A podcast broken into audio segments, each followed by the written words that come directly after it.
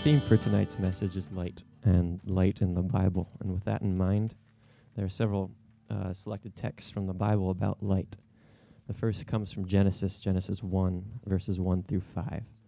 In the beginning, God created the heavens and the earth. The earth was without form and void, and darkness, complete darkness, was over the face of the deep. And the Spirit of God was hovering over the face of waters. And God said, Let there be light and there was light. And God said that the light was good.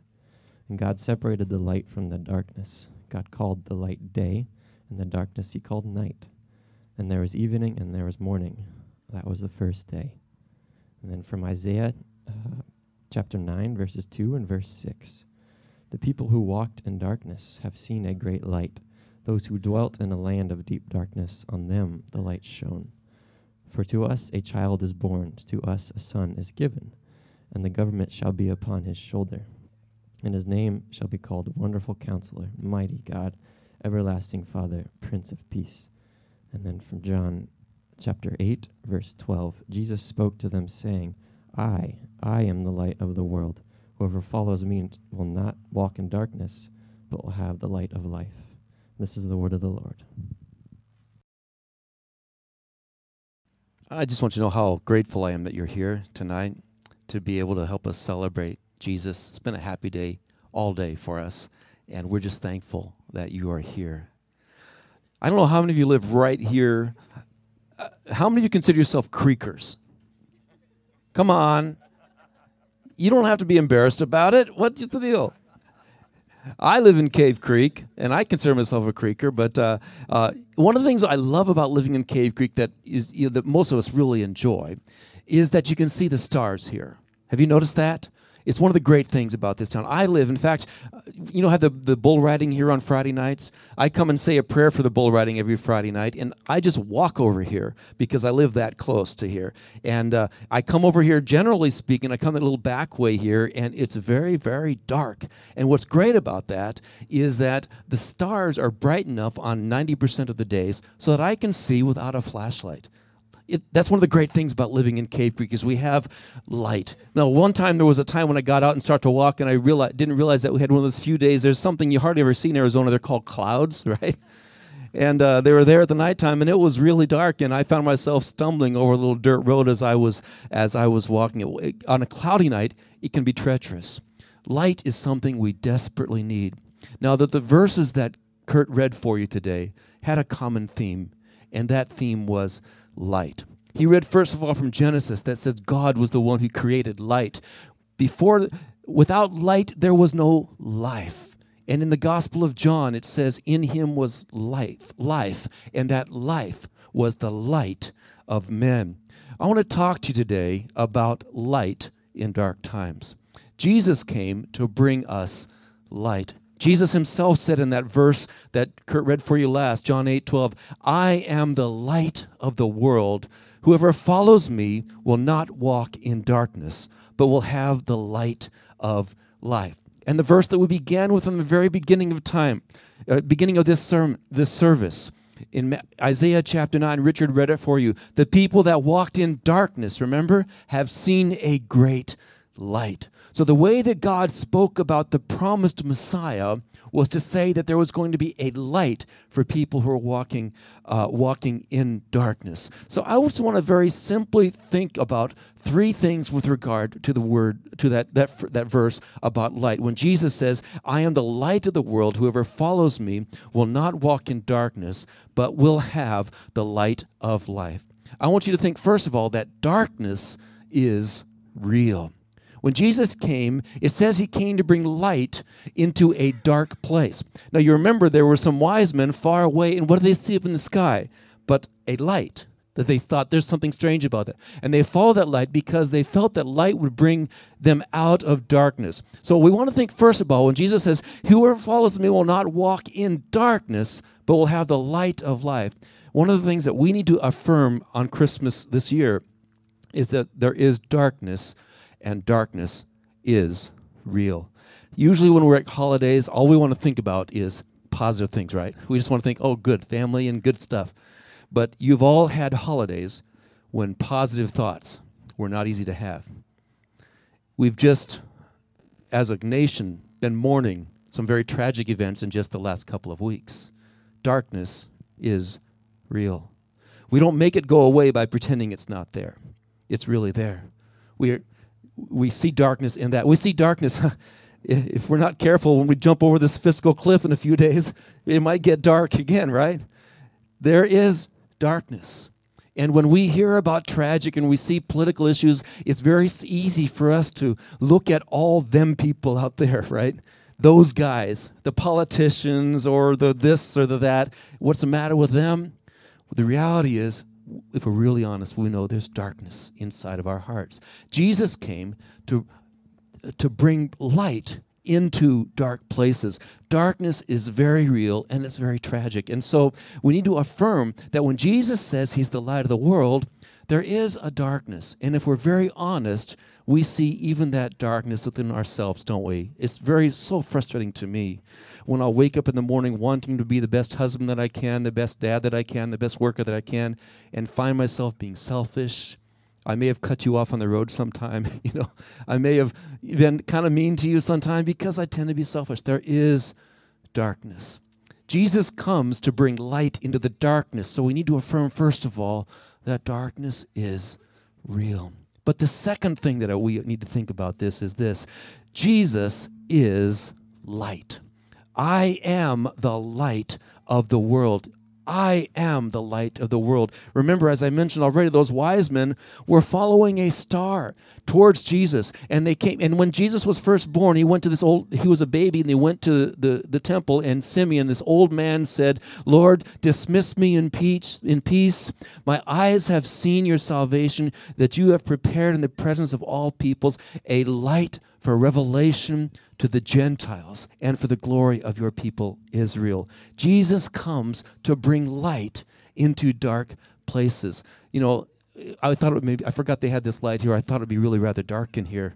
Um, but imagine, you know, even on a cloudy night like this, we can still see some cloud, some some stars, some some light. And Jesus comes to bring light into dark places you know how valuable a flashlight can be. Have you ever been stuck on the side of the road with no flashlight, trying to work on your car? That's happened to me before. That's a terrible thing to happen. You know, um, I found myself uh, uh, with a dead battery once, with no way to go fix it because my, you know my lights are out, and it's no good to be in a dark place. Jesus comes to bring us light. Darkness is real, is the first thing, but Jesus doesn't just give light; He is light. I am the light of the world. When Jesus spoke these words, he was it was during a great festival of the Jewish people, the festival of the booths. We've been looking at it on Sunday mornings. In fact, we just teach through the Bible, and this story is from the Gospel of John. That's why I thought of it. And um, just before this, he says, If you need water, I am the living water. But then he said, I am the light of the world. And he said this at this great festival when they put these huge lights up on uh, up at the temple. They had this all night party one of these last nights. This all night party, and Jesus stands up there apparently and says, "I am the light of the world." Jesus is making a very audacious claim. He's making the claim not just that he brings light, but that he is light. Jesus is light. And the third thing that we want to see in this text is that following Jesus brings light and life.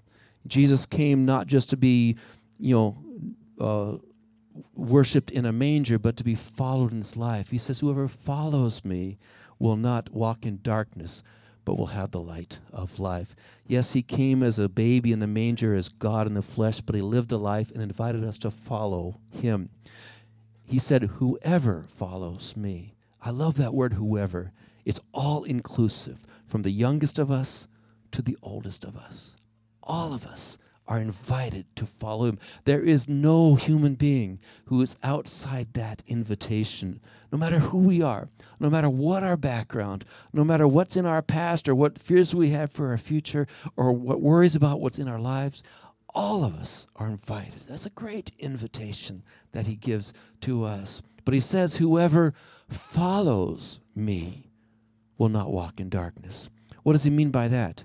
What he means by that is that he's not interested simply in uh, um, in having us sort of have a mental agreement with him No, following is an active word, isn't it? It's something that we do, it's something that can be seen, it's a way that we live. If you follow someone, you move behind them. So Jesus says anybody is welcome, but it requires of you a decision to follow Jesus, to, to take steps in following Him. And the first thing that we do is simply yield ourselves to Him and trust in Him, and then day by day make a decision to follow, to follow Him. Following Jesus brings light and life. The darkness that Jesus came to bring is not simply a physical, or the lightness that Jesus came to bring and to pierce of the darkness is not simply the darkness that we see out there, but of course it's a metaphor for darkness even in our own hearts. And Jesus comes to give us light and to give us life so that we can become the people he wants for us to be. What's beautiful about this Christmas story is that God fulfilled a promise by coming and becoming one of us, giving his life for us so that we could have new life and light in him. And then he said later to his disciples, he says, You are the light of the world. In other words, we he let's think of it this way. He is like the sun where the light starts, but we are like the moon where the light reflects. I don't know if we can see the moon out there's the moon. We look at that beautiful moon and it, it puts this beautiful light onto us. But you know, there's no light in that moon itself, right? It's purely dark. What does it do? It reflects the light of the sun. And so, what our opportunity as we go beyond Christmas here is to become good reflectors of that light by first of all placing our trust in Christ and then allowing His light to shine on us and reflect on us. Because let's face it, the world is still kind of a dark place. There are hurting people in hard times. They need people need our world needs for people to become reflectors of God's light in the world. When we started this service today, we began by lighting these Advent candles, which remind us of Jesus who has come as the light of the world. The beauty of that is it doesn't just stop with the memory of what Jesus did, but that we can, in our world today, become living witnesses of that light. So if you're a follower of Jesus, determine that you want to make sure there are no clouds in the way so the sun of light can reflect on you into a world that needs the light of Jesus.